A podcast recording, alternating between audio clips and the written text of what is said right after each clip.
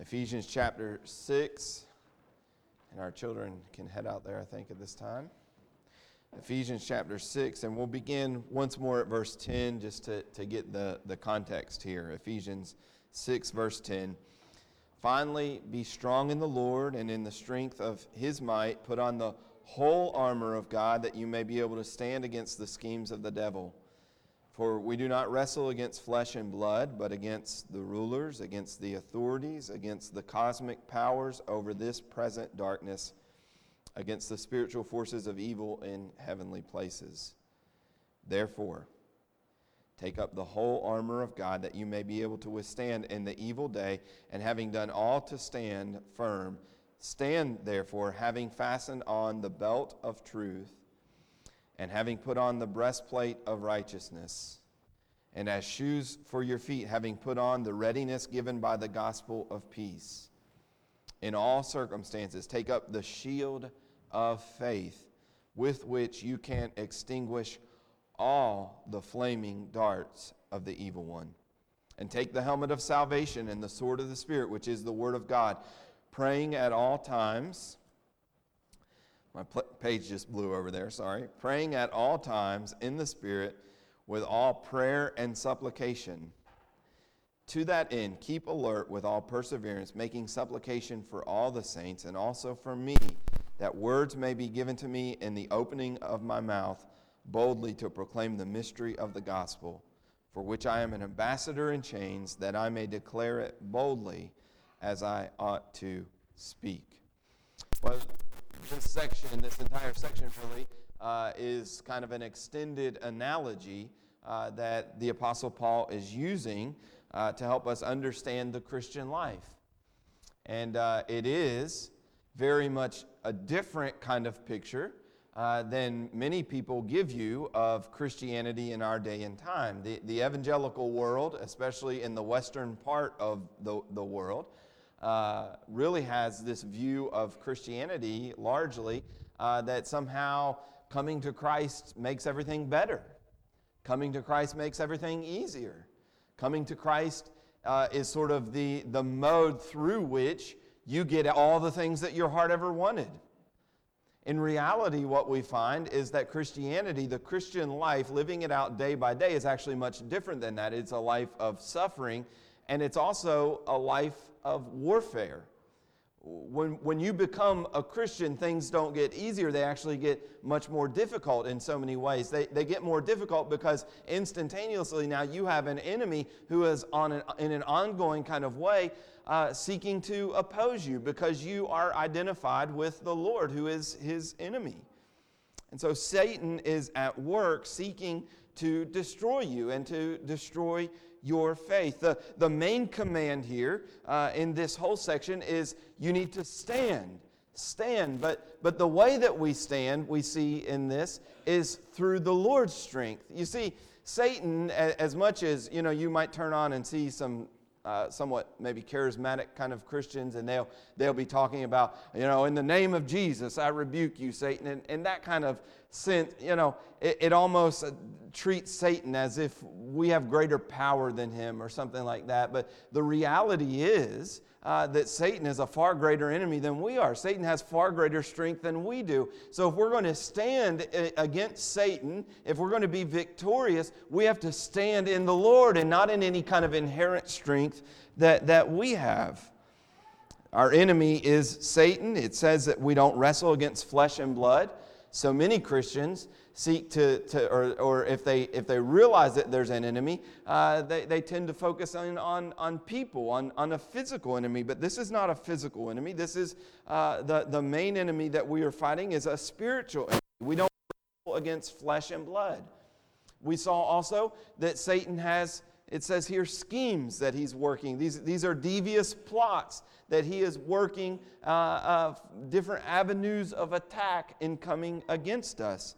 We saw that this is a this is a not an easy war that it, that it's kind of a down in the dirt hand to hand face to face kind of combat it's not it, it's nothing that, that is easy we we wrestle he said not against flesh and blood uh, but against these principalities and powers and so on it's it's a combat hand to hand kind of combat well we need to stand the way that we stand is through the strength of the Lord. And the, the strength of the Lord comes through the armor. He says, Stand in the strength of the Lord. And let me tell you how to do that. How do you receive the help and the strength of God? You receive that help by putting on the armor that He has given to you. And so the armor is the strength. If you're going to stand against Satan, if you're going to be victorious, you have to be in the Lord's strength. And in order to be in the strength of the Lord, you need to have this armor on. And we've seen uh, going sort of piece by piece through uh, armor. And again, this is an analogy uh, that he's helping us understand what we need in the Christian life. Well, today, this morning, we come to the shield of faith. Notice verse 16. Let's read that again. In all circumstances, take up the shield of faith with which you can extinguish all the flaming darts of the evil one. Now, this word shield that is used here, uh, this was maybe you've seen a Roman centurion before, uh, and, and you've seen maybe the little round shield that they would use. Uh, that would be used sort of in uh, when, when they got in a little bit closer in, in the warfare, uh, just a little circular shield. But this word for shield is not that one. This is, this is a bigger shield. This was a shield, it's called a scutum, uh, is, is the word for it. Uh, but it's two and a half feet wide by four feet tall. It was sort of a, a, a con- concave, it, it was rounded around a little bit okay? Uh, and so this was something that as you're charging into battle, it weighed something like 22 pounds. This was, this was a big deal. It was made of wood, uh, and then they had sort of calf skin or, or vellum over top of it. Uh, and, and sort of metal that trimmed around the edges. This was a very heavy, very big shield. In fact, I saw and, and kind of researching this a little bit, uh, they would actually go into battle sometimes in, in a formation, and they used a, a Latin word for it, uh, but, but basically it's a word that means tortoise. And uh, they would kind of gather together in a group, and so you'd be standing side by side with people who ha- all had one of these big shields, and then you'd have a group, a line going this way, and they would all have their shields this way, and then you had people in the middle, and they had their shields up over top of them. So you get the idea of a tortoise, a, a turtle. They were kind of in a shell, they were armored all the way around.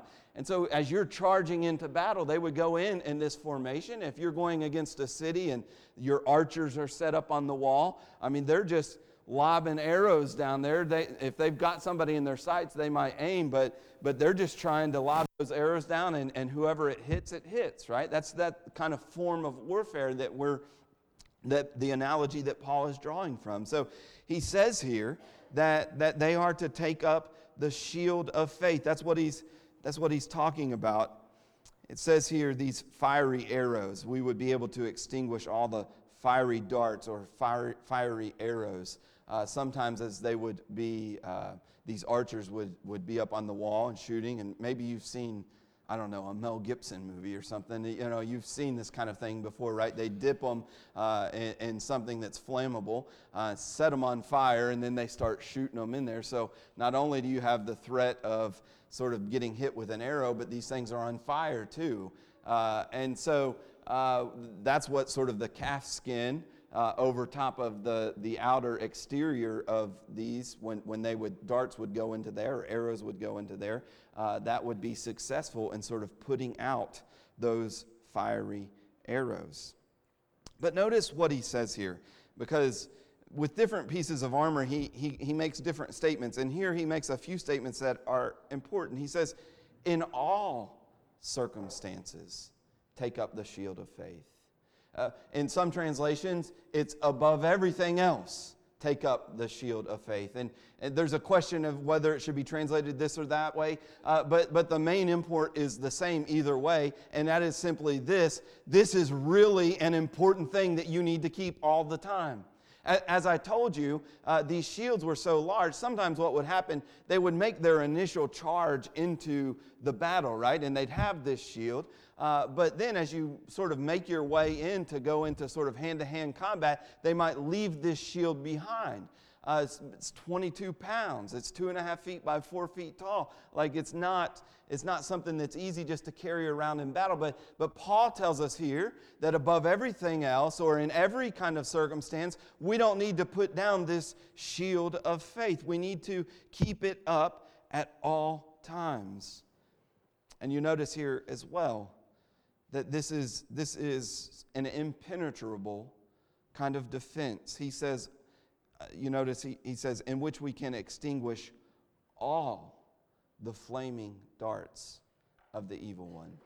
The shield of faith is something that, as long as we keep that, the faith up, as long as we take up the shield as long as we're marching into battle with it. No, no archer is getting an arrow through a shield like that, right? You, you are safe. And so it is in this spiritual battle. As long as we are walking in faith, as long as we are trusting in the Lord and believing the, the promises and the commands of God, as long as we are walking in faith, Satan is unable to, to penetrate that uh, through his attacks.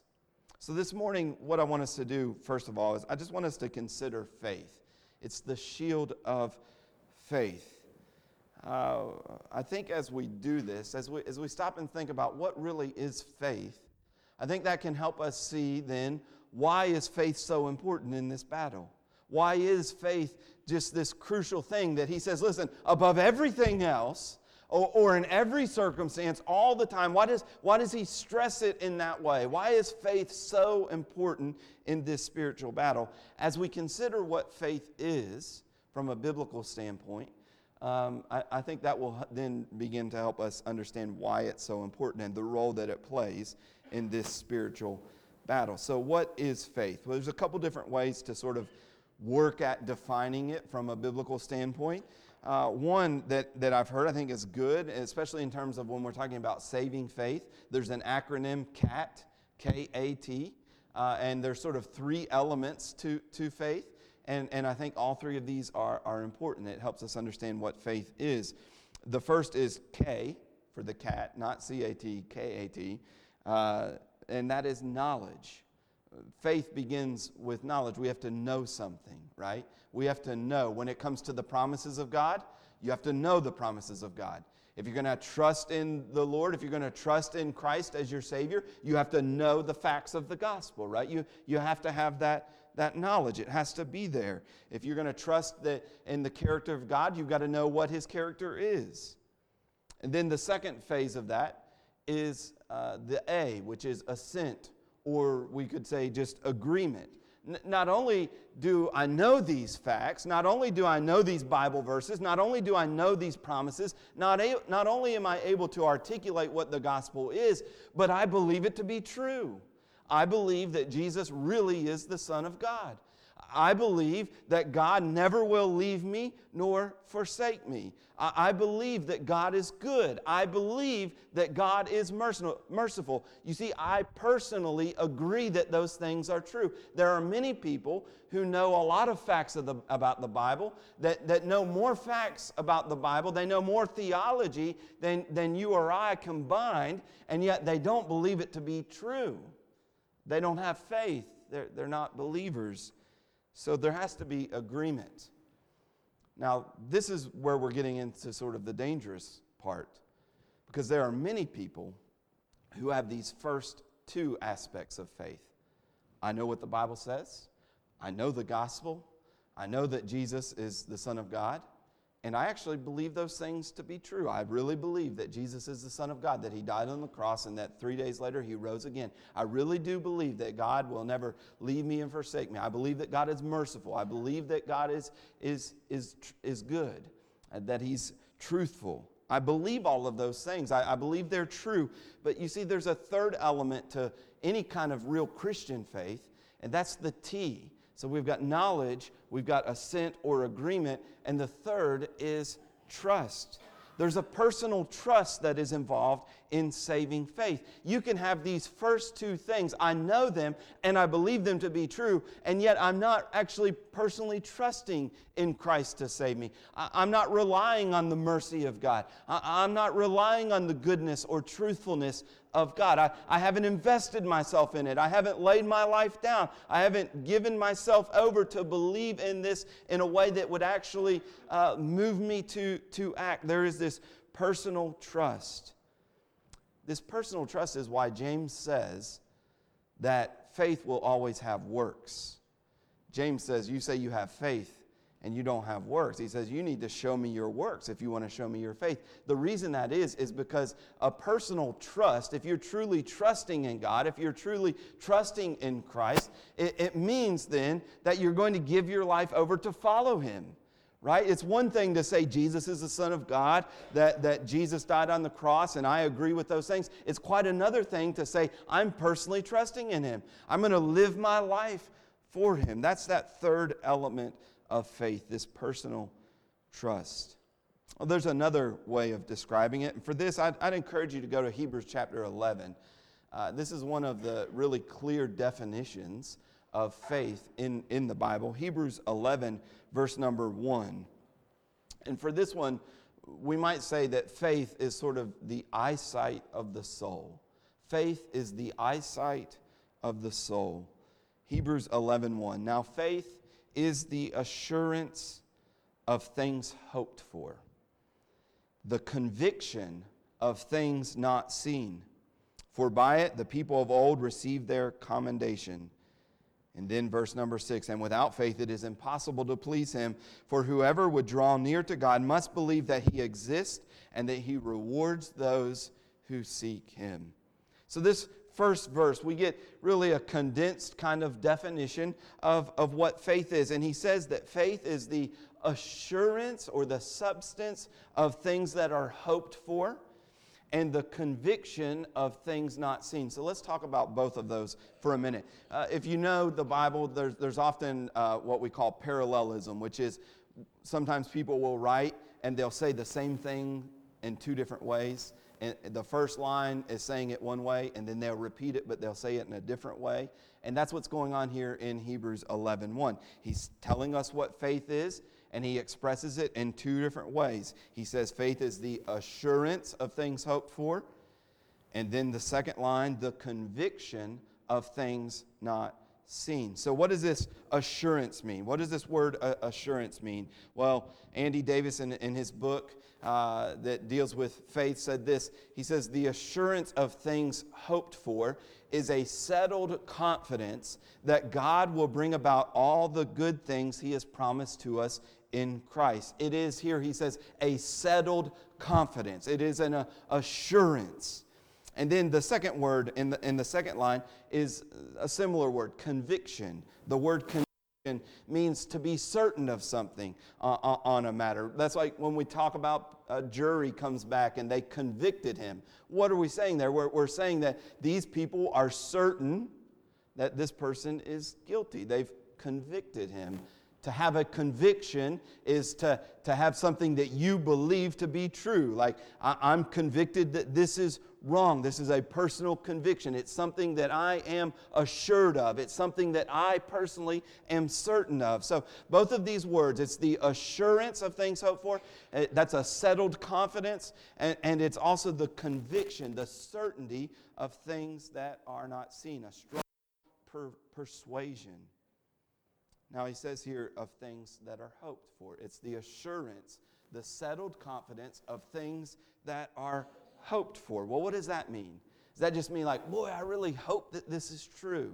Man, I really wish that we could have this, or I really wish that, that this would happen, and I'm, I want to be assured that it will. Now, when the Bible uses the word hope, uh, it, it means something that you know is coming and you're anticipating its arrival. So, some of you are in school, we've got some teachers here. They are hoping for the end of school. Does that mean they're uncertain if it's coming or not? Maybe they, maybe they feel that way at this point. Like, is it ever going to get here? But no. Uh, the students and teachers here, they know the end of school is coming. It's only, what, a couple weeks away, a week or two away. Uh, they know it's coming.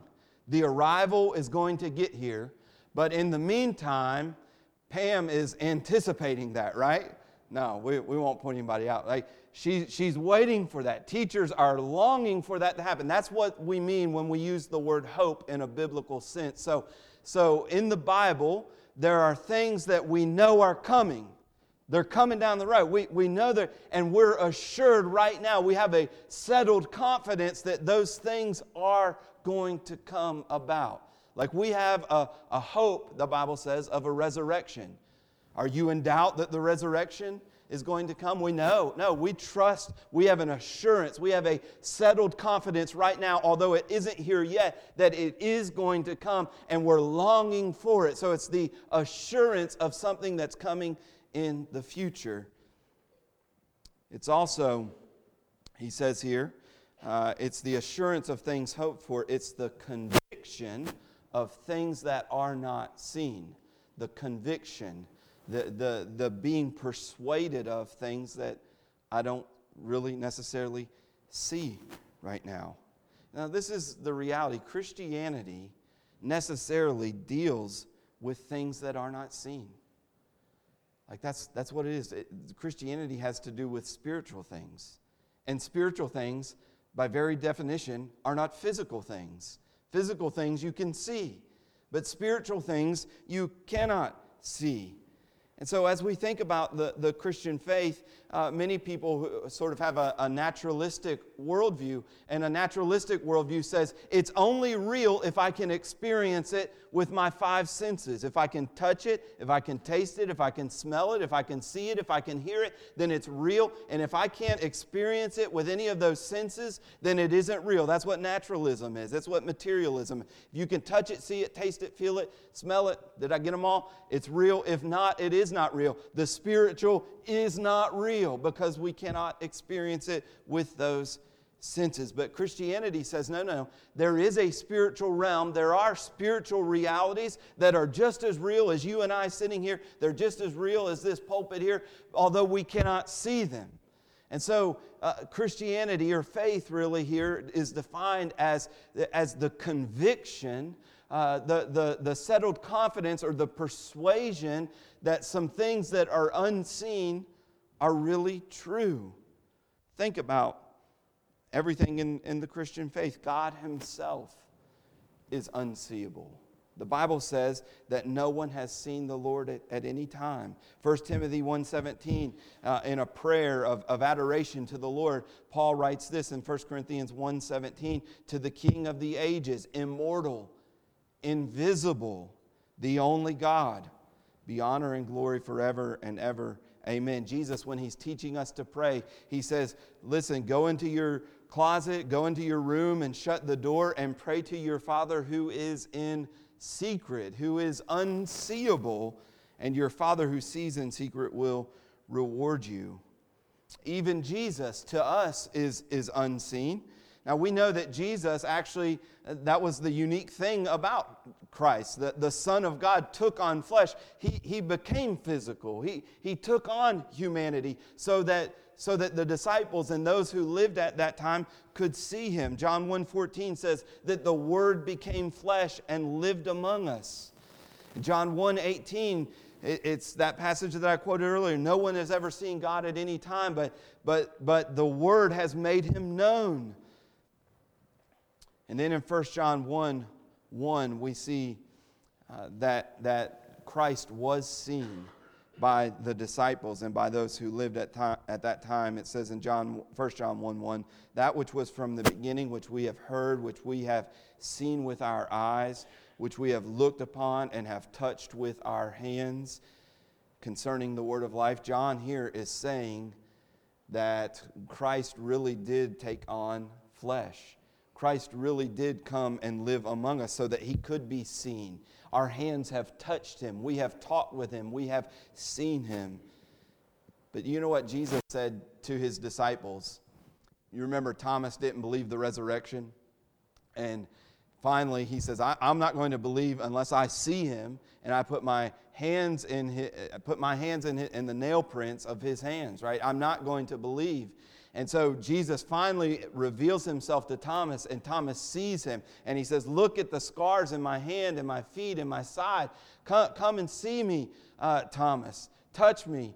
And, and, and Thomas does that, and Thomas falls down and says, My Lord and my God.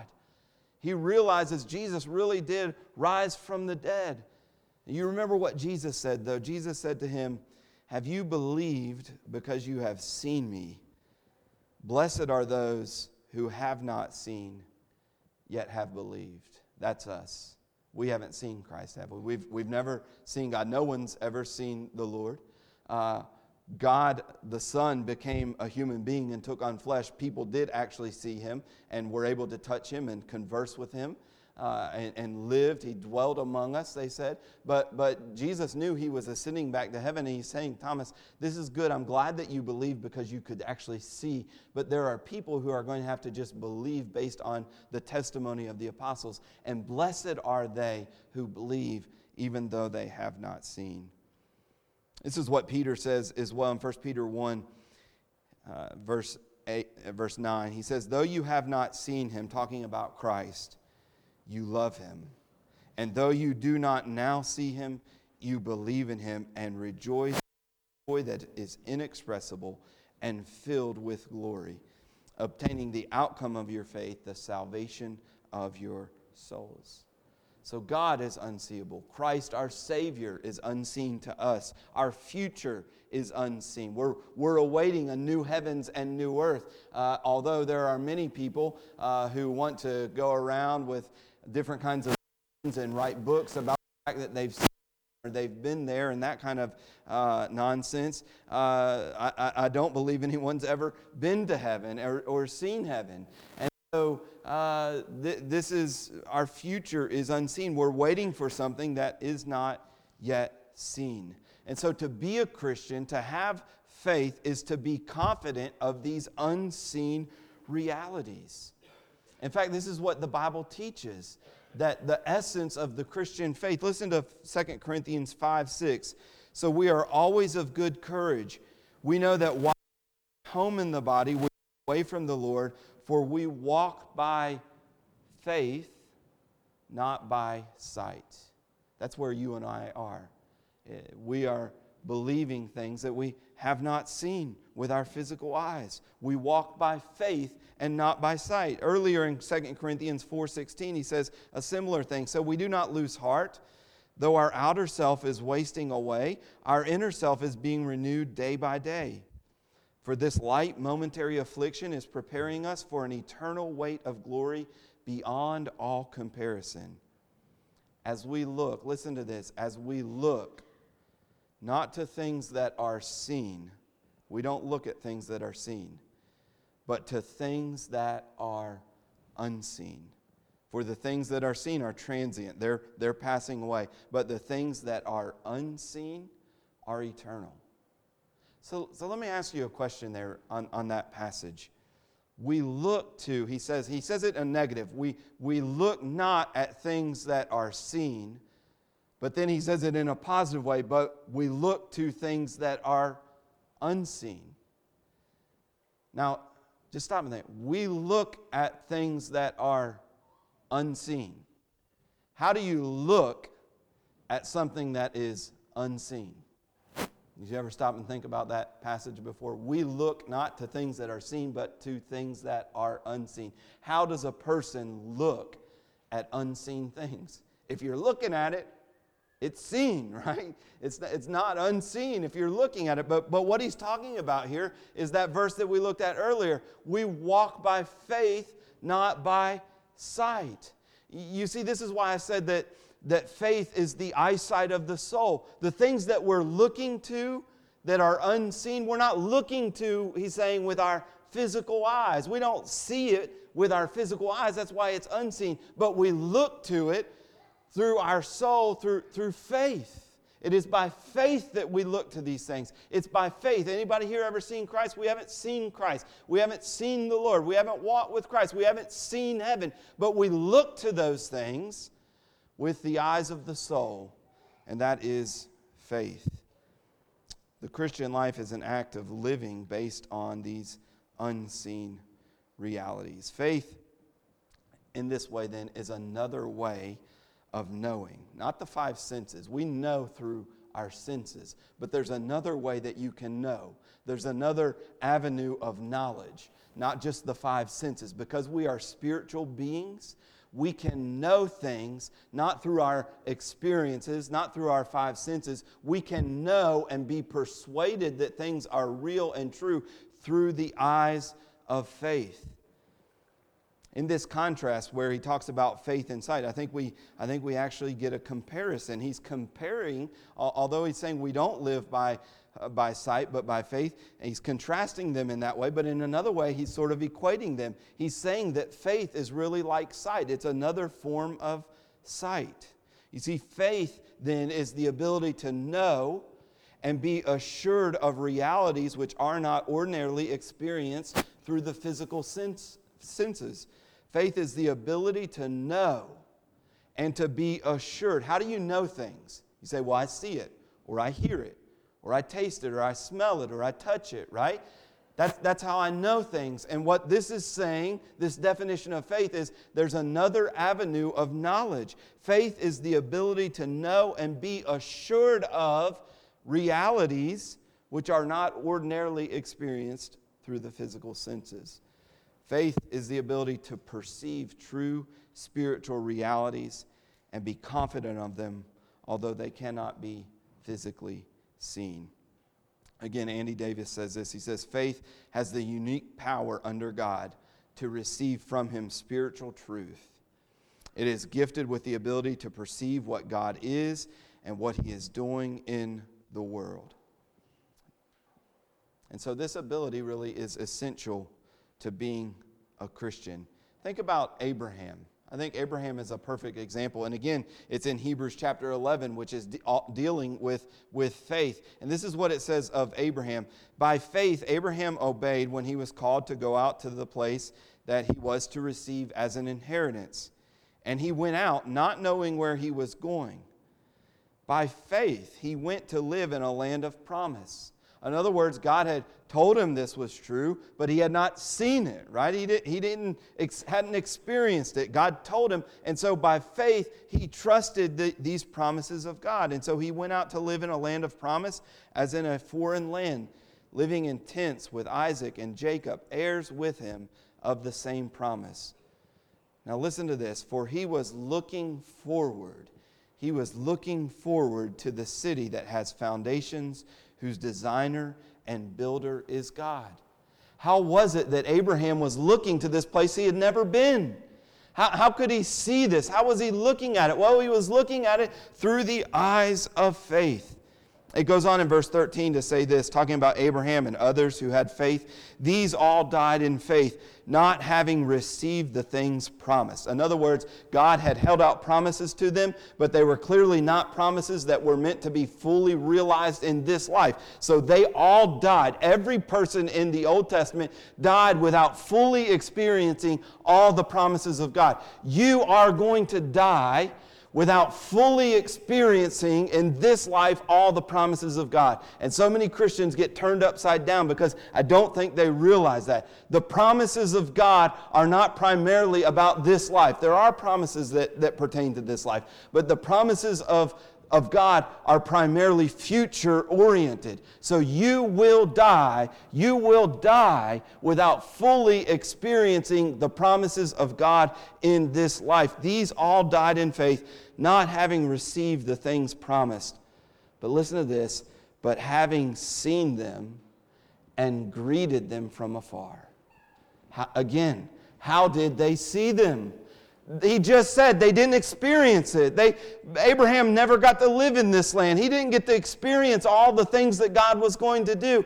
Uh, Isaac and Jacob, the, the people of Israel, you and I, we, we never get to fully experience God's promises in this life. But it says that they, uh, although they had never uh, experienced them, they, they didn't receive them, having seen them and greeted them from afar.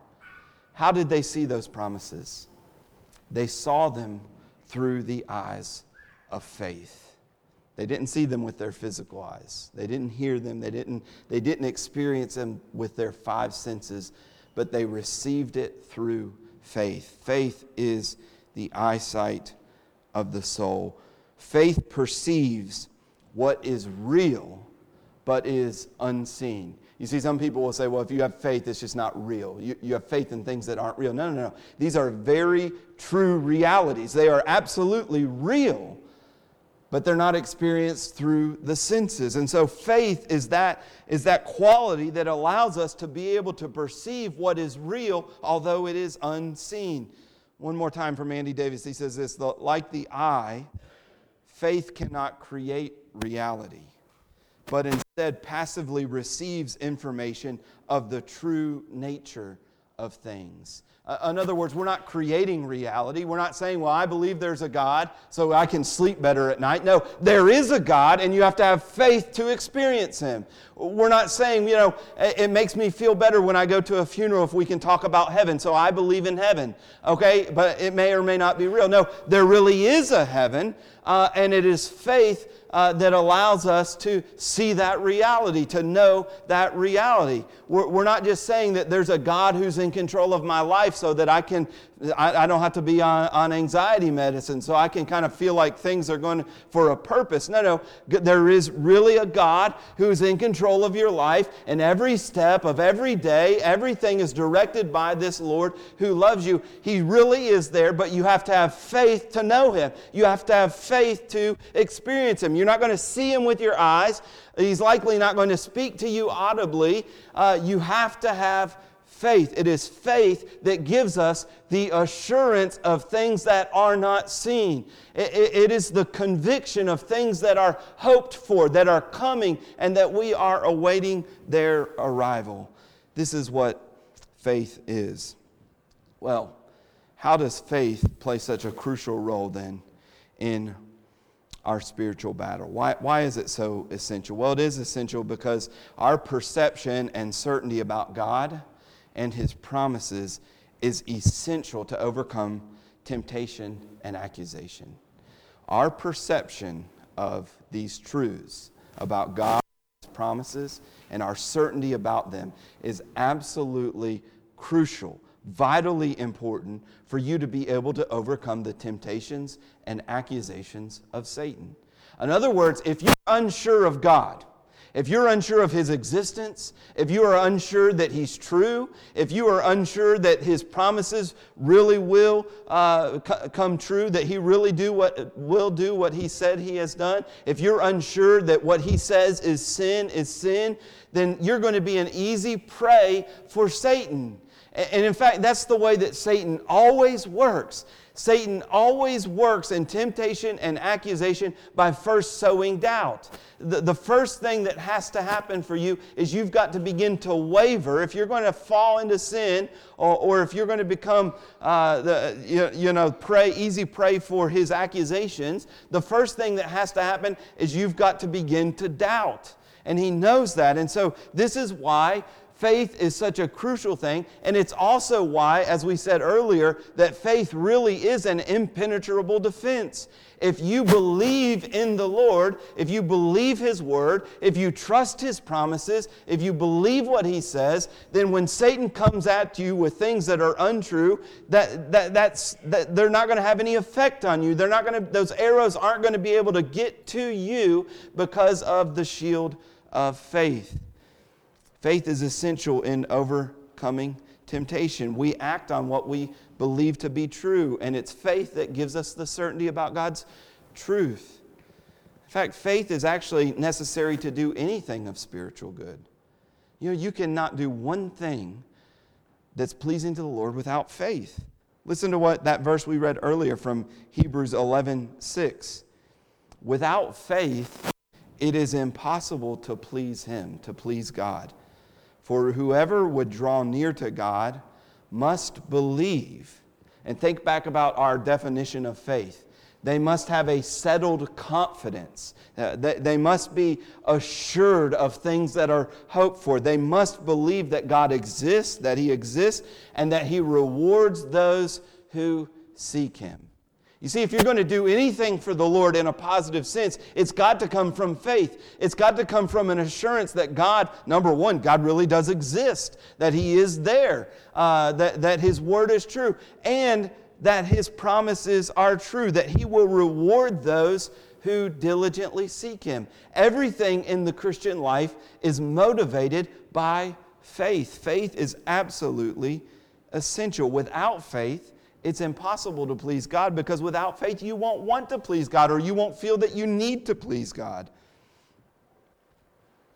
Any positive action is rooted in our certainty that God exists and that He rewards those who seek him. Now, in the last couple minutes here, let's think about the object of faith, the object of our faith. Now, we want to be careful because sometimes people talk about faith as if it's some kind of magical thing. Like if you just have faith, it sort of creates reality for you. In fact, there are, there are people who teach that, the word faith movement. If you just simply believe, you're almost, you're, you're like God. And if you just believe, you have creative power. That your faith has a, a, a power to sort of create this reality. So just, if that's what you want, believe for it. If you believe, you pray in faith, if you have faith, that reality will come about. That's not what we're saying here. Faith has no power in and of itself. Faith has power because of the object in which we put our faith. You see, the, the power and the strength, again, do we need to be reminded, is the strength of the Lord. We stand in His strength, it is in His power. He's the one who's able to do these things. Faith is a passive thing, it, it is an open hand that receives the gifts and the blessings and the promises of God. So faith is assured of several things. Faith is assured that God's word is true. Forever, O Lord, your word fixed in the heavens. That's why it's crucial to have faith in this spiritual battle. You've got to have certainty. Is God's word truth? If you waver on whether this is true or not, if you kind of pick and choose and you're like, well, there are parts of this that are true and there are parts that, but if you if you do that, you're going to be easy prey for Satan because guess what happens? If you doubt God's words, the, the, the parts that you doubt always somehow miraculously correspond with the things that you want to do that are sinful, right? Well, I don't really want to do that. Well, that's probably not even true anyway, right? There are other things that are not true in God's word. And so we, we must have assurance that God's word is true if we're going to stand uh, against the, the schemes of Satan. We, we must have faith. We must trust that, that God is faithful even during trials that God will bring us through those uh, temptations and trials. 1 Corinthians 10:13 says, "No temptation has overtaken you that is not common to man, but God is faithful, and he will not let you be tempted beyond your ability." Do you believe that God is faithful in trials and in temptations? Do you believe that God will hear your prayers? Do you have assurance, a, a, settled confidence that God's love for you is unchanging, that His steadfast love endures forever? Do you have confidence this morning that God is with you, uh, that He will never leave you nor forsake you? Do you have a settled confidence? Do you have an assurance, although you are not able to see it with your eyes, that God will take care of you, that He will, as Paul says in Philippians 4:19, He will supply every need of yours? Do you have confidence in that? Do you believe that God will give you strength, uh, that He will not leave you alone? Do you believe that God uh, has good planned for you? 1 Corinthians 2 9 says this, but as it is written, what no eye has seen, nor ear heard, nor the heart of man imagined, what God has prepared for those who love him. Do you have a settled confidence about that this morning? Do you have an assurance that God has great things planned for you. You see, if you believe these things, if you have a settled confidence about those things and about all of the promises, all of the truth of God's word, you will be able to stand against the attacks of Satan. But if you are wavering and doubting that those things are true, Satan will have a field day with you. You will be defenseless against his attacks.